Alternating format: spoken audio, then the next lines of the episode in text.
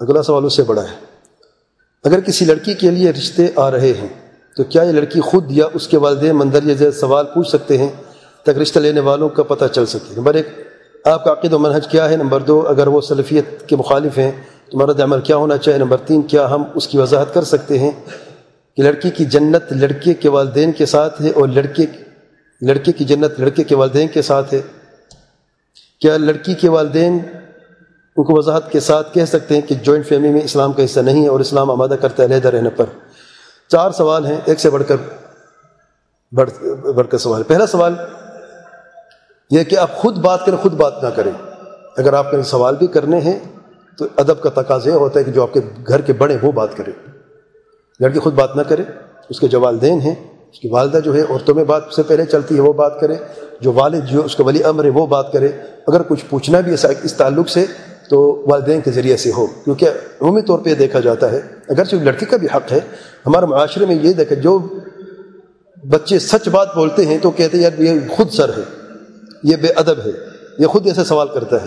تو اس سے بچنے کے لیے بہتر ہے کہ والدین جو ہیں، ان کا حق ہے، وہ وہ بات کریں۔ اگر والدین بات نہ کریں، تب آپ کا حق ہے آپ بات کریں، کیونکہ رشتہ آپ نے کریں والدین نے رشتہ نہیں کرنا۔ کہ ادب کے دائرے میں رہ کے اور بڑے نرمی سے یہ سوال کریں آپ کا عقید اور منحج کیا ہے؟ بالکل کر سک، کیا جا سکتے ہیں سوال۔ اور لازمی ہے۔ کیونکہ یہ کافی نہیں کہ فلان مسلمان ہے یہ کافی نہیں ہے مسلمان ہر بندہ جتنی خوارج ہیں یا معتزلہ یا جتنے بھی بدعقید لوگ موجود ہیں، سب اپنا مسلمان ہی کہتے ہیں۔ تو یہ پوچھنا عقیدہ کیا ہے منحج کیا ہے؟ یہ سوال کرنا چاہیے۔ اگر سلفیت مخالف ہیں تو رد عمل یہ ہونا چاہیے۔ اگر وہ مخالفت کریں سلفیت کی اور حق منحج کی جبکہ ان کو یہ چاہیے تھا کہ وہ اور جو حق اسے قبول کرتے اور آپ کو نصیحت بھی کریں کہ حق یہ ہے، مخالفت سے پہلے آپ نصیحت کریں کہ یہ حق دلال کی روشنی میں ظاہر جب اتنے سوال آپ کر رہے تو آپ کو خود اتنا علم تو ہونا چاہیے کہ حق کیا ہے دلیل کی روشنی میں۔ اور اس کے ساتھ میں یہی نصیحت کروں گا کہ سچ بات ہے، یہ کیوں سوال آ رہے ہیں؟ وجہ کیا ہے؟ اگر ہم سچے پکے مسلمان ہوتے آج، ہمارا تفریقہ نہ ہوتا تو آج یہ سوال نہ اٹھتے۔ کیوں؟ مجھے پتہ ہے بعض کافی ناراض ہوتے ہیں، پھر ڈاکٹر صاحب عجیب سی باتیں کرتے ہیں۔ رشتہ توڑ دیں، وہ کر دیں منگنی توڑ دیں، یہ کر دیں، ادھر نہ کریں، ادھر نہ کریں۔ پھر آپ لوگوں نے مجبور کیا ہے۔ اللہ تعالیٰ کے پیارے پیمر وسلم نے فرمایا ہے میری امت تہتر فرق میں بڑھ جائے گی، بہتر جہنم رسید ہوں گے، ایک فرقہ جنت میں جائے گا۔ ہم اس فرقے کی بات کر رہے ہیں۔ آپ اس میں شامل کیوں نہیں ہونا چاہتے؟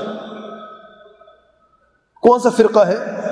آپ ہی سوال کریں، میں بھی کروں، یہ سوال صحابہ نے بھی کیا تھا۔ کہ اللہ تعالیٰ کے پیار پہ وسلم، کون سا فرقہ ہے؟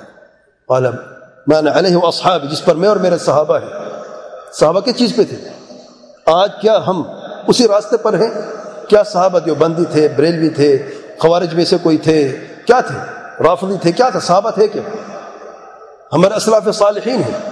صحابہ کا جو منہج ہے، ہمیں اتباع کرنا واجب ہے صحابہ کے منہج کو۔ بعض کے حنفی، شافعی، صحابہ کیا تھے؟ یہ اختلاف اور اختلاف کیوں امت میں ہوا ہے؟ کہتے نہیں، ہم اصول میں اشعری ماتریدی ہیں۔ ہم فروع میں تقلید تقلید کرتے ہیں۔ طریقہ تنصوفی یہ یہ کیوں ہے؟ ہم یہ کیوں نہیں کہتے کہ ہم اصول میں بھی صحابہ کے راستے پر ہیں، فروع بھی صحابہ کے راستے پر ہیں اور طریقت بھی صحابہ کرام کے راستے پہ یہ کیوں نہیں کہتے؟ علم علیہ اصحابی، یہ فرمایا ہے یعنی جس پر میں اور فلاں منہج ہے یا فلان طریقہ، یہ فرمایا، میں اور نقش بندی ہونا چاہیے میں فلان صوفی ہونا چاہیے، یا میں یہ فلان جماعت ہونی چاہیے، یہ ہے۔ صحابہ کس چیز پر تھے؟ ہماری یہ دعوت ہے۔ یہ دعوت السلفیہ ہے۔ صحابہ ہمارے گزر ہوئے اچھے لوگ ہیں صلف صالحین ہیں، ہم ان کی پیروی کرتے ہیں۔ اگر کوئی یہاں پہ مخالفت کرتا ہے تو حق کی مخالفت کر رہا ہے۔ اس لیے ایسی صورت میں ہمیں سوال بھی کریں گے اور ہمارا حق کا سوال کرنا، بیٹی کے رشتہ طے کرنے سے پہلے، بہن کا رشتہ طے کرنے سے پہلے، اور اگر کوئی نہیں مانتا تو وہ رشتے کے قابل نہیں ہے۔ کیا ہم اس کی وضاحت کر سکتے ہیں کہ لڑکی کی جنت، لڑکی کے والدین کے ساتھ ہے، لڑکی جنت، لڑکے والدین کے ساتھ ہے؟ جنت کا معاملہ لڑکی اور لڑکے کا معاملہ جو ہے۔ اچھا سوال ہے یہ۔ ہماری جنت مردوں کی جنت کیا ہے؟ عورتوں کی جنت کیا ہے؟ اور اس میں چند اہم باتیں بتا دوں میں آپ کو۔ مرد کے لیے جنت اس کے والدین ہیں۔ مرد کے لیے جنت اس کے والدین ہیں۔ والدین راضی تو رب بھی راضی ہے عورتوں کے لیے شادی سے پہلے جنت اس کے والدین ہیں۔ کیوں ولی باپ ہے باپ کے ماتحت ہے تو اس کی جنت بھی اس کے والدین ہیں۔ شادی کے بعد ولایت منتقل ہو گئی ہے۔ خاوند کے پاس آ گئی ہے۔ اور بیوی کے لیے جنت اس کا خاوند ہو گیا ہے۔ والدین بھی ہیں، خاوند بھی ہے اب معاملہ ہو گیا دونوں میں اختلاف ہو گیا ہے۔ کس کی مانیں گی؟ دیکھ، ہیں تو دونوں باپ پہلے صرف والدین تھے، اب خاوند جنت ہو گیا نا۔ اب کس کی مانیں گی اختلاف کی صورت میں؟ کس کی مانیں گی والدین کی یا خاوند کی؟ کس کی؟ انما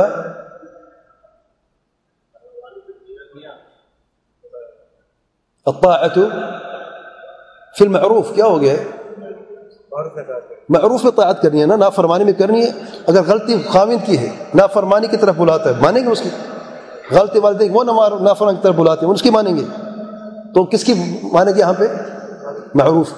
جو حق پر اس کی بات مانی جائے گی۔ والدین اچھا۔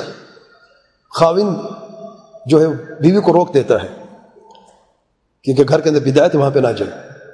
روک سکتا ہے۔ پھر معروف ہے کہ نہیں؟ کس حق زیادہ ہے؟ والدین کہتے ہیں، نہیں، آپ نے ہمارے گھر میں آنا ہے اور اس میں شریک ہونا ہے، گیارہویں میں۔ یا اس بدایت میں شریک ہونا ہے۔ جانا چاہیے بیوی کو؟ نہیں جانا چاہیے۔ والدین کی نافرمانی ہے کہ نہیں؟ نافرمانی ہے۔ معروف میں منکر میں ہے۔ دیکھیں نافرمانی تو ہے۔ لیکن معروف میں ہے کہ نہیں، وہ کیوں نافرمانی کر رہی ہے؟ اس لیے کہ اگر طاعت کی تو منکر میں معروف طاعت نہیں ہوگی۔ ان طاعت معروف طاعت کرنی ہے، معروف میں فرم برداری کرنی ہے۔ اچھا جوائنٹ فیملی کا مسئلہ۔ جوائنٹ فیملی میں اگر بے پردگی ہے تو وہاں پہ رہنا جائز نہیں ہے۔ یہ صحیح سوال ہے بہن کا۔ بعض جوائنٹ فیملی میں پردہ ہوتا ہے، اس میں کوئی حرج نہیں ہے۔ اگر بے پردگی ہوتی ہے، اس میں پردے میں رہنا مشکل ہوتی ہے۔ دیور بھی ہوتے ہیں دوسرے اس طریقے سے جو غیر مہر ہوتے ہیں، وہ بھی ہوتے ہیں۔ تو پردہ کیونکہ فرض ہے، تو ایسی فیملی میں وہ کہہ سکتے ہیں کہ جوائنٹ فیملی میں وہ نہیں رہ سکتی، اور حق ہے۔ بیوی کا جو ہے، یا شادی کو لڑکی کا کہ وہ یعنی الگ سے رہے جہاں پر اپنے پردے کو بھی وہ برقرار رہ سکے، رکھ سکے۔ واللہ علم